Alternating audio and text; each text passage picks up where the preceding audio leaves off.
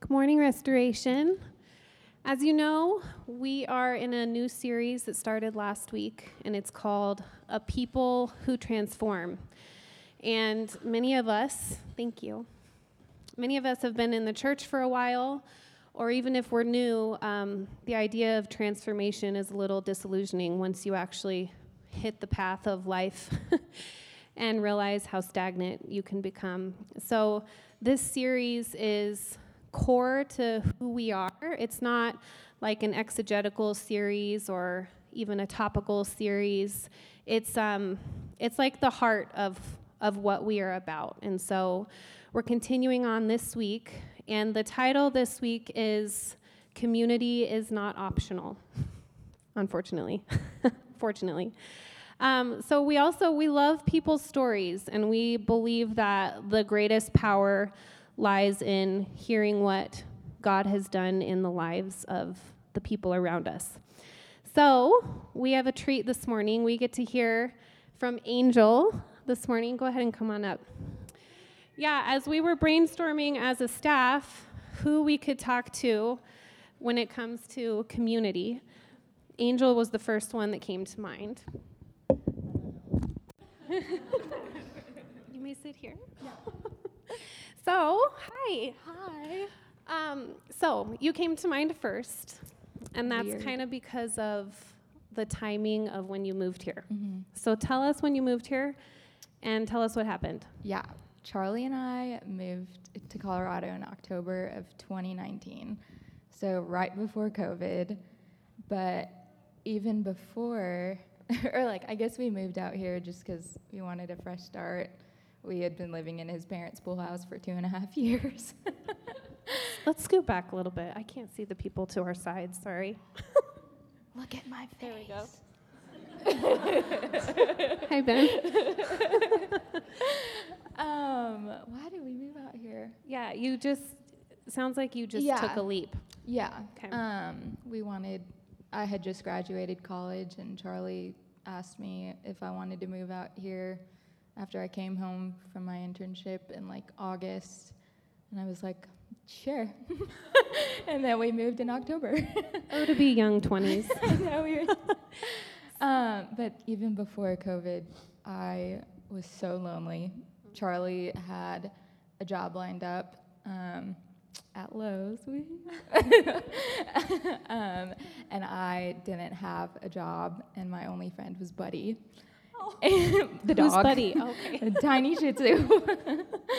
um, and for months, I, I had no friends. I was talking to people at like Target, saying I like their outfits. hey. um, yeah, but it got to the point where I eventually reached out to Arvada Young Life because I had been really involved in Jackson, Tennessee. Mm. Um, and I was like, hey, I don't have anything at all going on. um, can I help? Uh, and I didn't end up serving because I got a job, but through them, I met Jaden. Okay. So that was meeting Jaden, then was a transition. Yes. So tell me about that.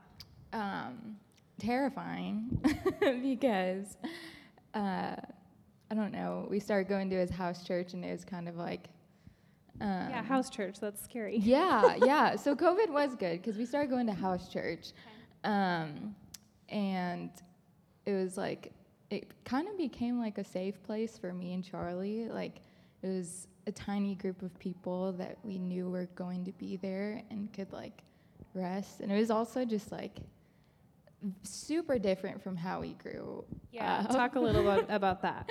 I grew up ba- in a Baptist church in Chicago, and Charlie grew up in a super mega Baptist church in Tennessee. so um, we entered Colorado knowing the scripts or like what to say in um, perfect Southern Young Life bubble. Um, and then when we started going to house church, everyone had their own opinions. They could disagree with what Ryan was saying, and it was cool. Made fun of him a little make bit. Fun of yeah. him behind his, his back. That reflecty watch in the videos. One time during Christmas, I had all my decorations out, and he kept pointing to the, the pom poms on my TV stand. we kept pointing it. Anyway, Love anyway. it. Yes. Thank you, Ryan. yeah, love you. um, but it was like the first time where we just like had the freedom to say what we wanted and disagree with like things that we had grown up learning, um, and that was like unreal for me. um, and it felt very safe for the both of us. Uh, and that house church soon became like the start of our friend group. Um, and yeah, that transition was like amazing because it was everything that I had longed for and prayed for, but it was also so scary because I felt like at any time, like this group could just fall apart or I could be disowned. so like hold on to them as tight as You I didn't could. believe it at first. No, Mhm. I it we had a birthday party for me at Brooke's house, and I was so anxious because I was I could not believe that all these people had come to celebrate me, mm-hmm. and I couldn't believe that they all loved me. I even had Brooke like take off the sign Angels B Day on her door because I just wanted it to be a hangout. Mm-hmm. I didn't pay attention. That's probably my bad. To be your back. to be on me. Um, mm. but then like a whole year passed. Mm. We're all still there, and it was like I don't know. I could finally breathe knowing that like all my friends loved me and cared for me. So how has um, like settling into this community? How has it formed you? Um, I'm not lonely anymore, even though our friend group like doesn't hang out weekly like we used to. Like our friendships are so rooted that like I feel safe. Um, I know that I have friends I can cry to when I lose my job or walk with when I'm going through health problems. Um, yeah, I, I don't, I don't know. I, I didn't ask you this before, it's on the spot, but do you think that you would have had the energy to um, do the script that you knew? To I- try to, if, were you desperate enough for community that you would have had the energy to just do the Southern Baptist thing? I no. Mhm.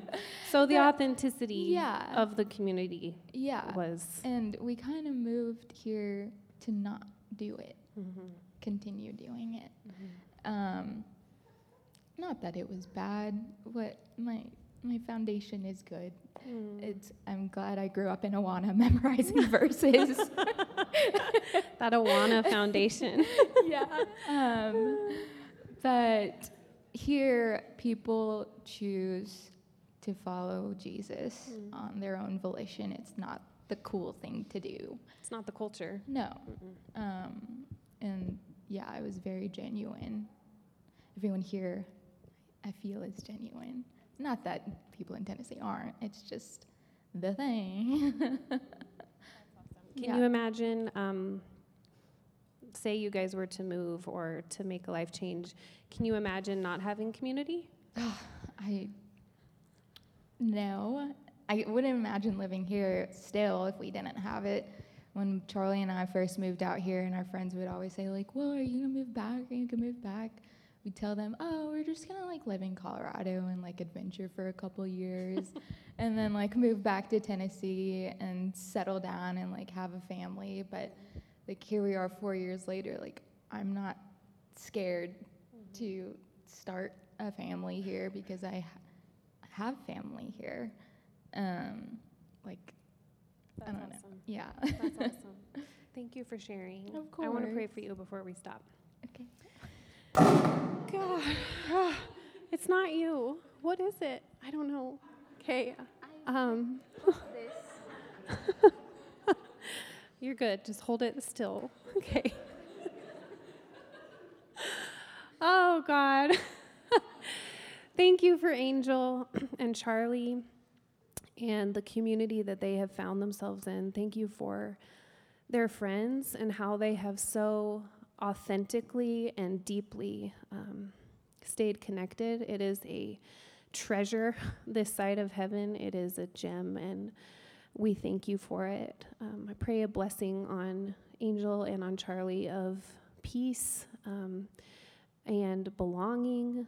And I know that your spirit is intimately involved in weaving these communities within our community together, and we are abundantly grateful. In Jesus' name, amen. Thank you. Well, you just, Angel, thank you for your authenticity there. Um, yeah. You just, uh, you just gave me flashbacks to those videos that I'd have to make on Thursdays. Trent would then edit them, and then you all had to watch them.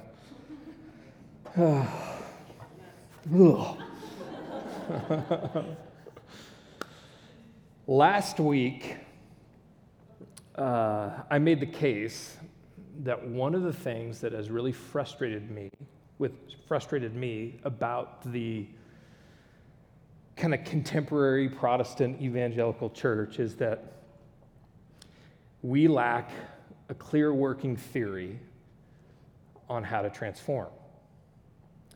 And that theory is not put into a set of practices that are easily kind of accessible to us. What we've been given in our lives, uh, typically, if you go to most American churches, it's a conversion experience with some level of emotional manipulation involved, slash, um, just attend church every Sunday or join a small group. And all those things are great, except for the emotional manipulation part. But there's everything, it's, we just, after that, we really don't know how we transform. We really don't. Um, and I shared kind of an overview of what we're calling our transformation posture. And that's what this is. And I talked about uh, community and truth and practice. Because here's the thing, guys, we want to, we, we here want to be really clear on this. We, we want to have, in a sense, uh, a structure or a, a way to see what it looks like to transform that is something we can like enter into. Here's the big statement for us today. I believe that discipleship to Jesus is the joyful relearning of what it means to be human. I don't see discipleship to Jesus as behavior modification or morals, or I think it's about what it looks like to be fully human, how God intended us. And I think Jesus modeled that. And so last week we talked about truth um, as an idea that of who Jesus is. Jesus is the truth, and opening ourselves up to who Jesus is is also opening ourselves up to some self understanding we talked about practices and how if we want to live the life of Jesus, we actually have to adopt the lifestyle of Jesus. And then we talked about community a little bit, very briefly last week. That we want to be a community that is intentionally obligated to each other. And, and we talked about the fact that the Holy Spirit really works in all those areas to transform us. Today, we're going to double click on community because it is so important. But I want to pray because what we're about to jump, jump into is going to be um, probably really, really difficult and complex for us. So let me pray. God, we want to be the kind of community that you intend us to be. And I fully recognize that in this room, there is 100% agreement in the fact that all of us have been hurt in relationship. That all of us, at some level or another, have been hurt even in church. That being human makes us feel wounds from other people. but you have something for us that, um, that you want to invite us into, into a deeper and more intentional way. And I just ask that you would help us to. We got some, help us to all get a loud scooter. Um, help us to see what you have for us this morning. Pray these things in your name. Amen. We may want to close the kitchen windows. Just throwing that, just an idea. Thanks, Curtis. Um, Genesis 1:18. The Lord God said, It is not good for the man to be alone. I will make a helper suitable for him. Did you have this teaching is probably something that you've probably heard. This verse is probably something you've heard around marriage.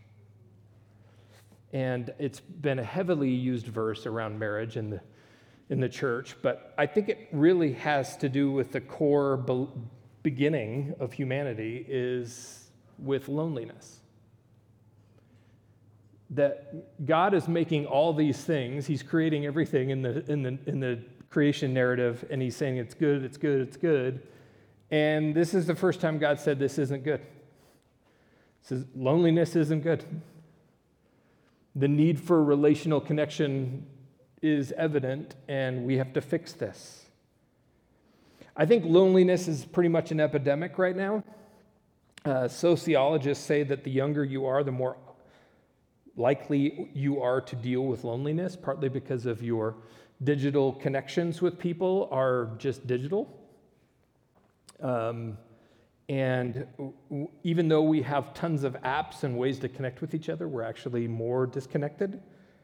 Um, it's not the same as face to face community, it's not the same as, as uh, being with somebody. Uh, tech cannot substitute for the relational ache that we have. Um, MIT researcher Sherry Turkle, she wrote this in her book, which is phenomenal. I would encourage anybody to read this. She says, We are lonely but fearful of intimacy. Digital connections may offer the illusion of companionship without the demands of friendship. Our networked life allows us to hide from each other even when we are tethered to each other. We would rather text than talk, right, guys? I mean, Oh, come on. I was just making fun of the front row, second row. But when technology engineers intimacy, relationships can be reduced to mere connections. And then easy connection becomes redefined as intimacy. But otherwise, cyber intimacies slide into cyber solitudes. And with constant connection comes new anxieties of disconnection, a kind of panic. Has anybody felt that? Mean, there's a sense in which, yeah, there's so much to be connected to, and yet we feel absolutely lonelier than ever. And, and, and let's be honest, in our modern world, we're able to curate our lives how we want. And as a result, we've kind of lost the art of community and we feel lonely. Genesis 1:18 it says when, when it says the Lord God said it is not good for the man to be alone, it's this idea that you and I are hardwired for a relationship, we're hardwired for community. And since this is typically a marriage sermon, um, what usually happens is um, it, it, that's the only conversation that people hear. When it doesn't matter if you're married or not, you're lonely. In fact, I know married people who are lonely.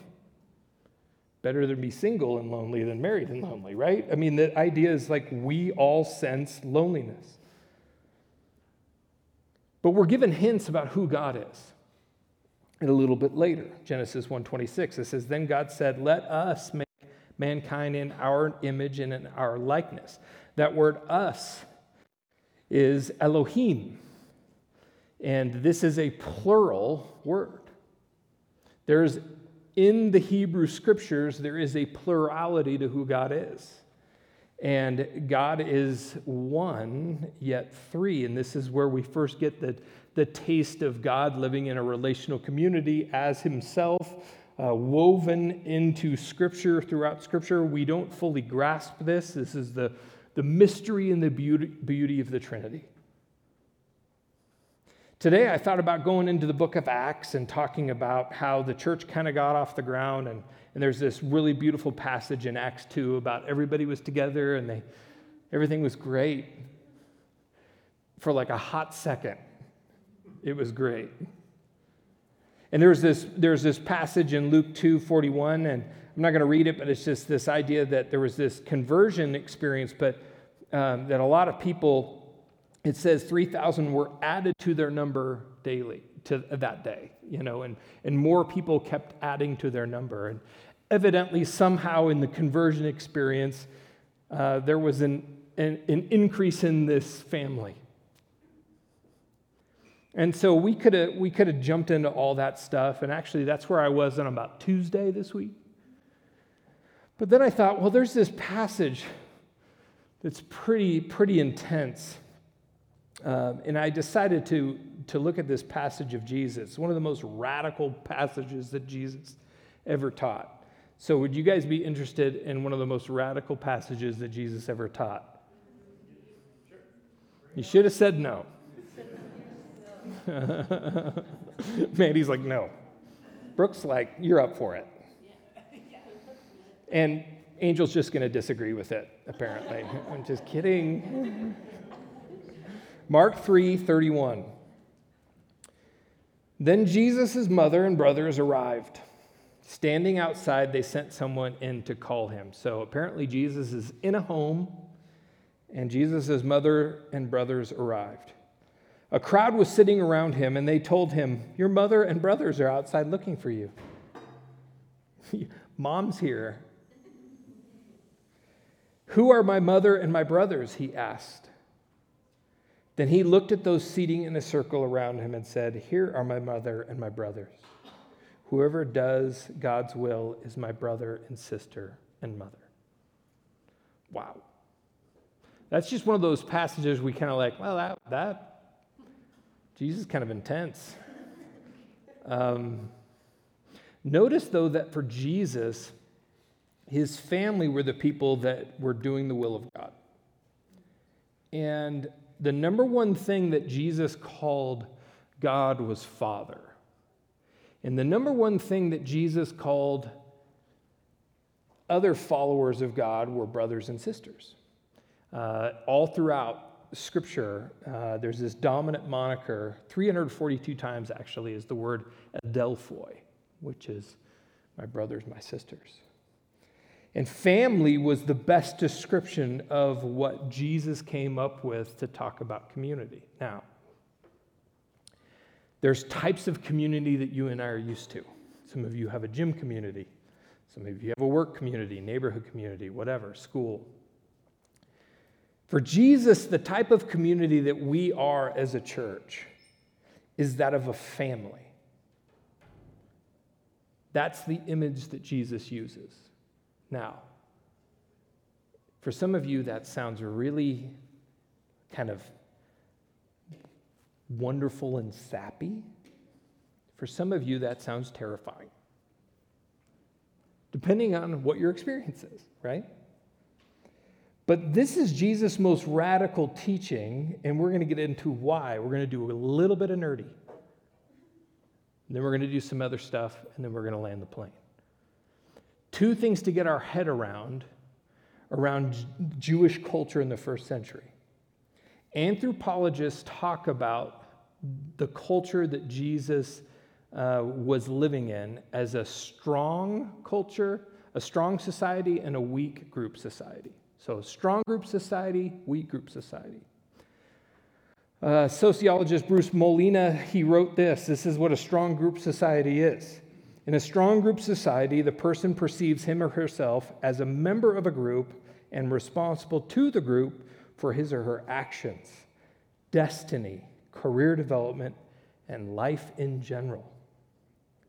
The individual person is embedded in the group and is free to do what he or she feels right and necessary only if in accord with the group's norms, and only if the action is in the group's best interest. The group has priority over the individual member. Okay? That is a strong group society. Now, some of you, that sounds too, totally oppressive, right? That's because you and I are in a weak group society. Strong group society are um, Korean culture, uh, African culture, Middle Eastern culture. Basically, every society outside of Western European culture is a strong group society, currently, right now. We live in a weak group society, meaning the individual's autonomy is the most important.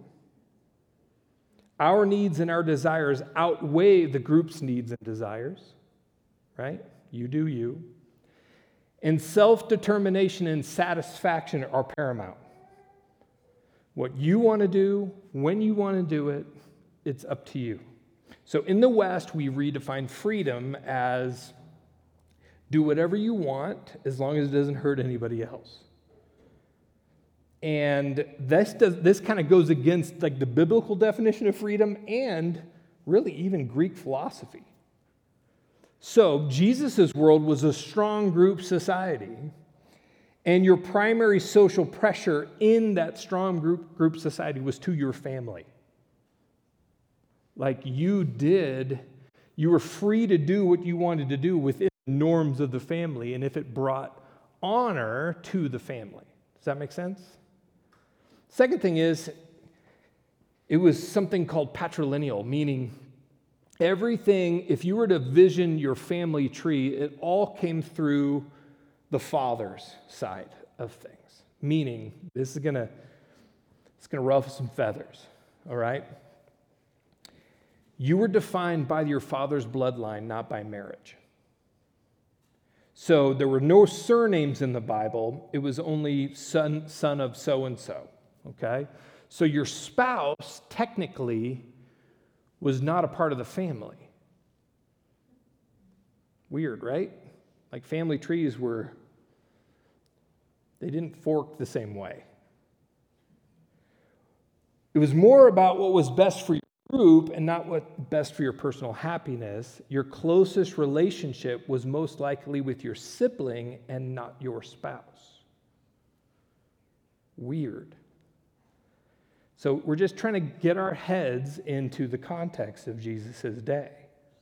In the West, we assume that your most intimate relationship will be with your spouse, but in a strong group society, the assumption is your strongest ties are actually going to be with your siblings.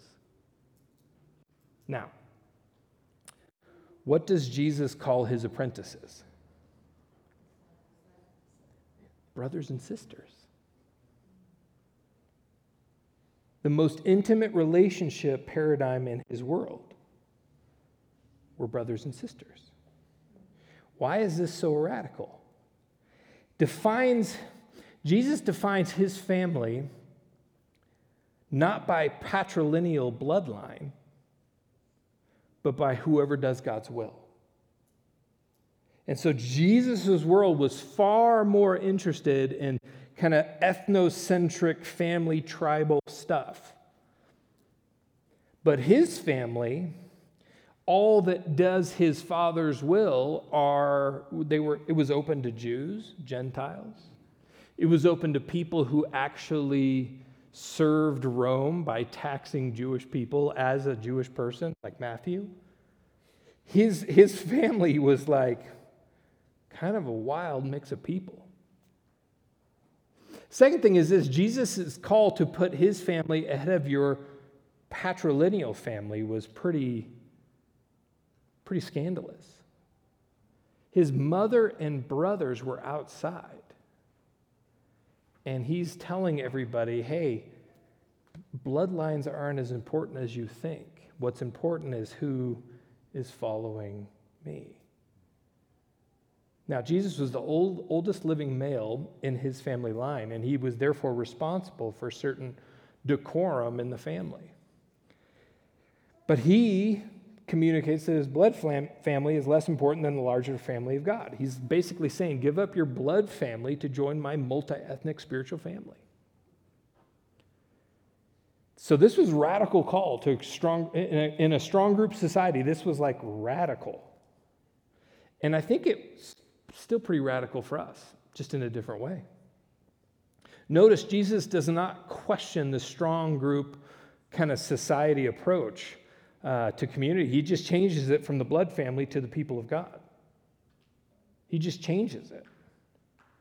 And he asks us to make his group our primary group. And this is wildly at odds with being a Western individualist. This is really hard for us. Remember the definition of that strong group society that I just read? I rewrote it. I'm going to read it over you, and I want you to pay attention to how you feel about it. In the church, the person perceives him or herself as a member of a church and responsible to the church for his or her actions, destiny, career development, and life in general. The individual person is embedded in the church and is free to do what he or she feels right and necessary only in, a, in accord with the church norms and only of the act, if the action is in the church's best interest. The church has priority over the individual member. Now, how many of you are literally freaking out right now? Two handed freakouts. totally, me too. Sounds a little cultish. now, you could just swap out restoration. In at restoration, a person, you know, okay, don't worry. This is not meant to be a guilt trip. What I'm, what I'm doing is none of us think this way. We don't think this way. It's not in our bones. It's not in like, it's not deep within us like if we grew up in a strong group culture. We, we haven't grown in a, in a strong group culture. So this is really difficult for, them, for us. And yet, somehow this is still the call of Jesus. And I know some of you are sitting here going, You've got to be kidding me. This is literally freaking me out. Like, we have architected our church experiences, whether you go to a large church or, or a, a small church, as um, is just like kind of come as you are. You don't have to like just come consume it, um, kind of sneak out. And that totally, I man, I've been there. But for some reason, in Jesus's like way of thinking, to be a child of the Father is to be at the same time a brother and a sister to others. You can't decouple those things. There's something in this that we need to pay attention to. We cannot decouple the two, and I, I know some of, of you and I myself keep trying to do that. Paul had this go to metaphor, this go to metaphor on what it meant to be a part of the family of God, and he called it adoption. And in Roman adoption, the father did all of the choosing. The father chose who to adopt and bring into the family, and there was no conversation. And that adopted son or daughter actually got legal status and the same rights as a son or a daughter. Um, of birth. And it's a beautiful picture, especially if you're adopted, which we all are. But it means that you don't choose your family. In the last number of years, I've been chewing on this word that is very central to a lot of Christian doctrine, and it's the word justification. And for the last 500 years or so, we've read the term justification through a highly individualistic and legal framework. It's very much into uh, all throughout the Reformation um, in the 16th century, and um, from then on, we've really read it as Western individualists in, a, in kind of a guilt innocence way. But more and more scholars are concluding that no first century Jew would have read it that way because they were in a strong group society. The justification was less about you were guilty and now you are innocent and you're declared right before God, but more about family identity and how you were baptized from one family group into another family group.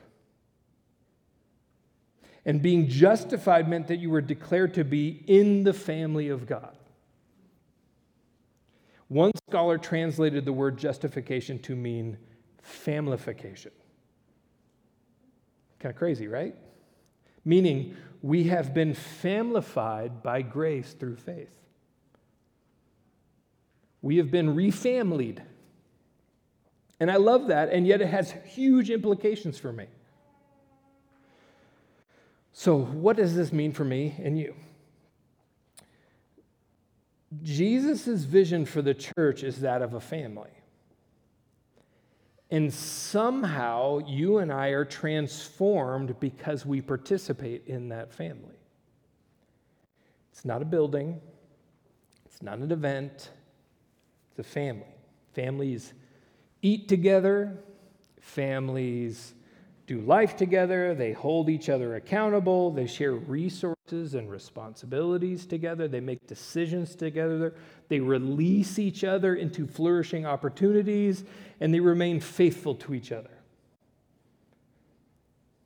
So it sounds kind of crazy, but think about this. Like if you were to just pop in and out of that on our term, or on our own terms, and there's no judgment because we all do that.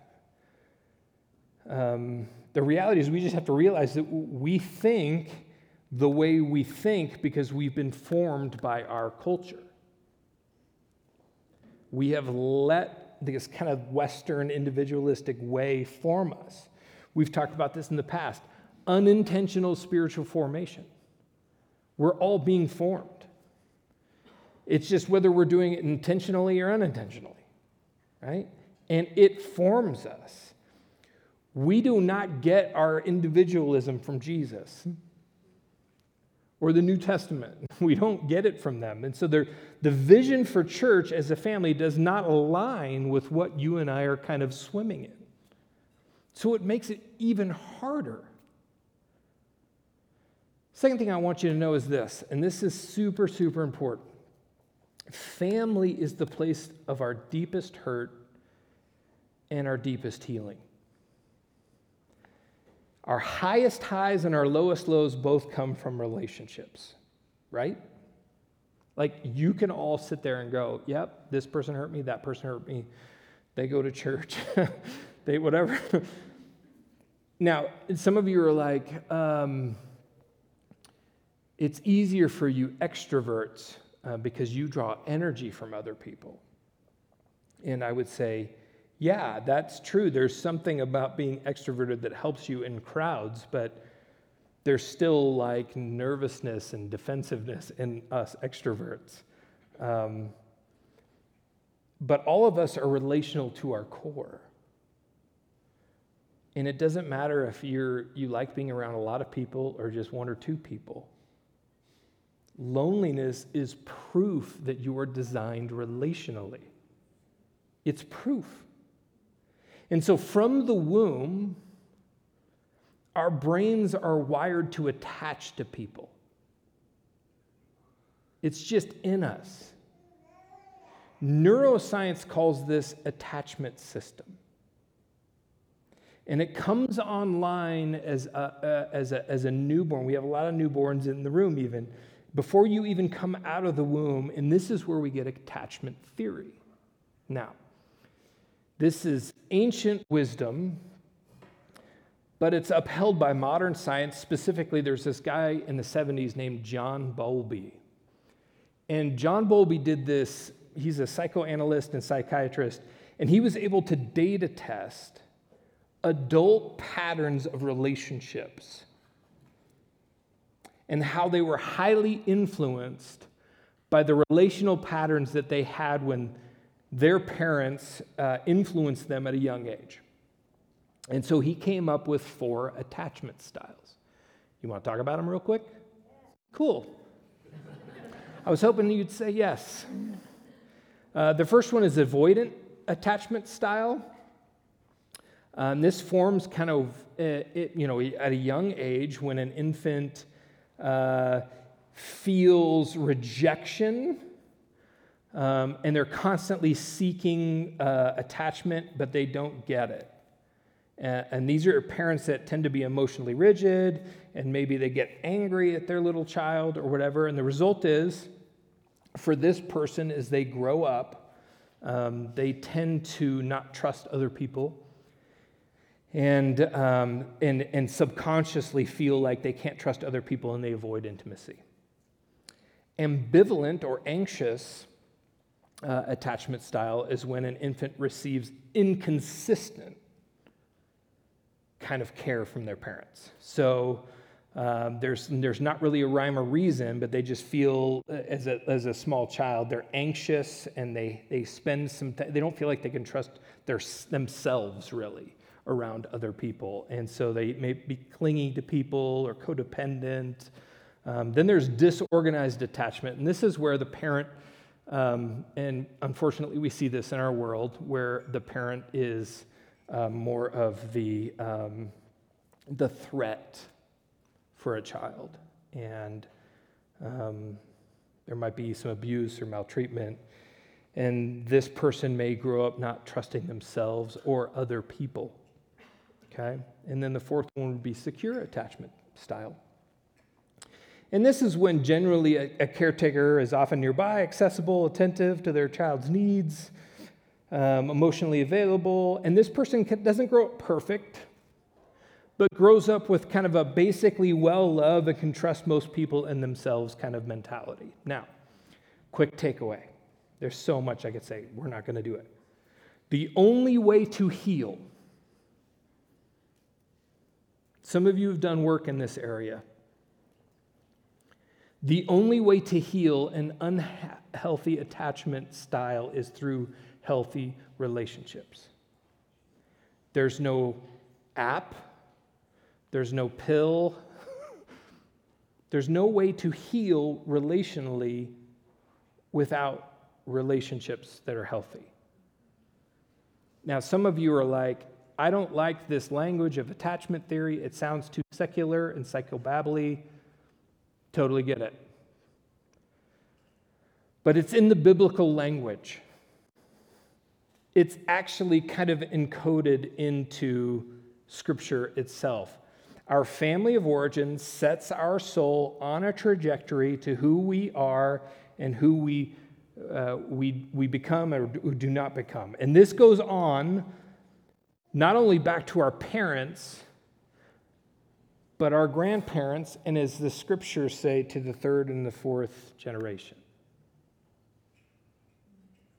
Remember last week I talked about the rats and the cherries? And how the adult rats were fed cherries, and then there was a, a, a painful stimulus, and then um, their, their little baby rats didn't eat the cherries because of the, they didn't even hear the sound or, or get the painful stimulus, but they, they did not go near the cherries. See, you and I pick ways of being in relationship that are basically encoded and hardwired into us. And God the Father is actually wanting to reparent us into the family of God. And in his compassionate love and in his wooing for us to see ourselves the right way and to see and have compassion on each other, he, he wants us to put off old ways, and some of those old ways are literally in, baked into us, and, and, and put on this new life, take the old self, put on the new self, and this new way of being into a kingdom of God family. And the way God does this work of healing is through relationships, it's through people. And the word salvation, I've, I've said this over and over again, it's not just a conversion experience. Salvation is, at its core, healing. The Latin word salve is an ointment you put on a wound. And relationships are actually the family of God, is we're meant to heal each other. And the one way, and this is the third thing I'll say before we finish the one way to get the most out of community is to stay, is to stick it out. And that's really hard a lot of the time. There's a, a whole thing I was going to go into small groups and little house churches and, and how groups grow through stages. And the first is kind of a honeymoon stage where they're like, oh, we're all alike. And then, when you get to know each other more, like your stuff comes up and your, your little foibles and the way you treat people and how you get when you're anxious. And then there's the third stage where you actually meet a, like a, a point in the relationship with people where it's difficult. And most people bail at that point. But researchers have noticed that the people that push through that actually experience a beautiful bit of transformation, not only in their lives, but in their life as a community. Joseph Hellerman wrote a book that you should read if you're interested called When the Church Was a Family. And he starts his book with this Spiritual formation occurs primarily in the context of community. You guys have heard me say this before you can't follow Jesus alone. People who remain connected with their brothers and sisters in the local church almost invariably grow in self understanding. That's this old idea of truth okay? And they mature in their ability to relate in healthy ways to God and to their fellow human beings. This is especially the case for those courageous Christians who stick it out through the often messy process of interpersonal discord and conflict resolution. Long term interpersonal relationships are the crucible of genuine progress in the Christian life. People who stay also grow. People who leave do not grow. Some of us are still under the illusion that what we want is out there somewhere. It's out there somewhere and it's on our own, right? This is the illusion. This is the great Western myth. Denver is especially kind of intoxicating because uh, we are built on rugged individualism, and uh, we're very Western, even in the, in the United States. And it's a very transient and migrant place to live and to work. And the idea behind committing to a place and to a community over time, it actually changes you. That's why we do membership here at the church. Um, we have a membership class coming up. It's just a way for you to kind of go, listen, this is my church. I don't know what my life's going to look like 10 years from now, but right now I'm going to be a part of this. I'm going to make this my community. Sherry Turkle, who I quoted earlier, she has this great definition for community, and she is not a believer, but just add following Jesus to this. Community is constituted by physical proximity, shared concerns, real consequences, and common responsibilities. That's when you know you're in community. Proximity to each other, shared concerns, real consequences, and common responsibilities. I love that. I love that because I, th- I don't think a lot of us really have good definitions of being in community together. We don't have to just like the same things, but we do have to have shared concerns. Like seeking transformation in each other is a shared concern. That's why it's a posture for us as a church. Physical proximity together, like being together, like real consequences to our relationships, like we let each other down. Sometimes we're not reliable. Sometimes it looks like we're not listening well. You ever been in one of those? I did that with Angela this morning. Like, we were talking, and then I looked at a text from Ben. It's my fault. But it's easy to be connected digitally, right? And we were having a conversation, and I quick answered a text. I wasn't listening well. This is how in, it, it, our behavior actually impacts each other. We have real, it has real consequences. Common responsibilities like what are we actually committed to? How are we committed to each other? How do we serve each other? How do we do that intentionally? So I'm throwing this all out there because we feel like it's part of who we're going to be. Now, here's what I would love to have I would love to have a little, like a booth downstairs with things to sign up for and small group leaders running around smiling and saying, hey, you should be a part of our group. And we could have this all kind of like, we could hold your hand through the process. But you're adults. and we got to figure this out. Some of you need to make maybe a purposeful walk across the room and meet someone you've never met. That might be part of it. Some of you might go, you know what? I've had great conversations with this person. Why don't we like grab coffee or grab some dinner together? Why, I, why can't I invite this family over and like really get to know their story? And, and it was so fun hearing your story, Angel, and yours, Charlie, by proxy. But um, that's not their whole story. That's just a little bit of their story moving to Denver and not knowing anybody and being lonely. There's so much more to their story, so much more to yours. And my encouragement for you is like, like pursue it. Start a community. Like some of you are like, I really want to have a small group community that meets weekly or every other week. Okay. Let's start one. Like, let's figure that out. Let's make it a priority. Let's make it intentional. Maybe for some of you, it's just like, I just, I call this my church and I just come and do the thing and I leave. Maybe you could serve somewhere. Maybe you'd help make coffee. If you came early and helped make coffee, you'd meet people you wouldn't normally meet. If you work downstairs in the kids area, you'd meet people. A lot of you know each other because you know each other's kids. Like maybe you should learn each other's names now. like, oh, your kid's cute. I know little guy, yeah. We should hang out. Or maybe you don't want to hang out with them because their kid's nuts. I don't know. I don't.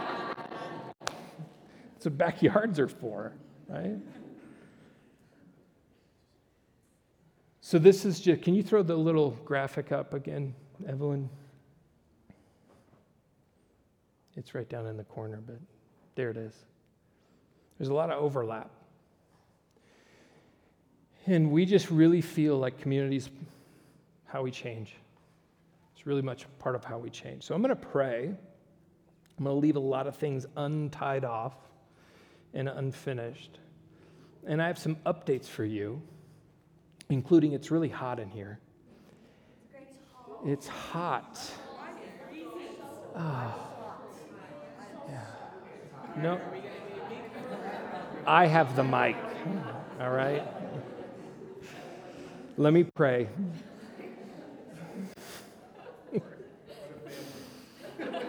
what a, yeah, what a family. God, we are grateful for the picture that you're calling us to. And if we're really honest, it's terrifying. If we're really honest about it, it sounds kind of messy and hard.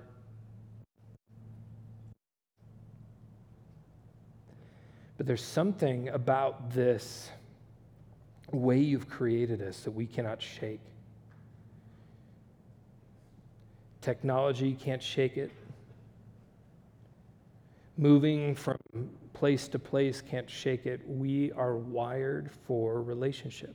We are wired in your image and in your likeness.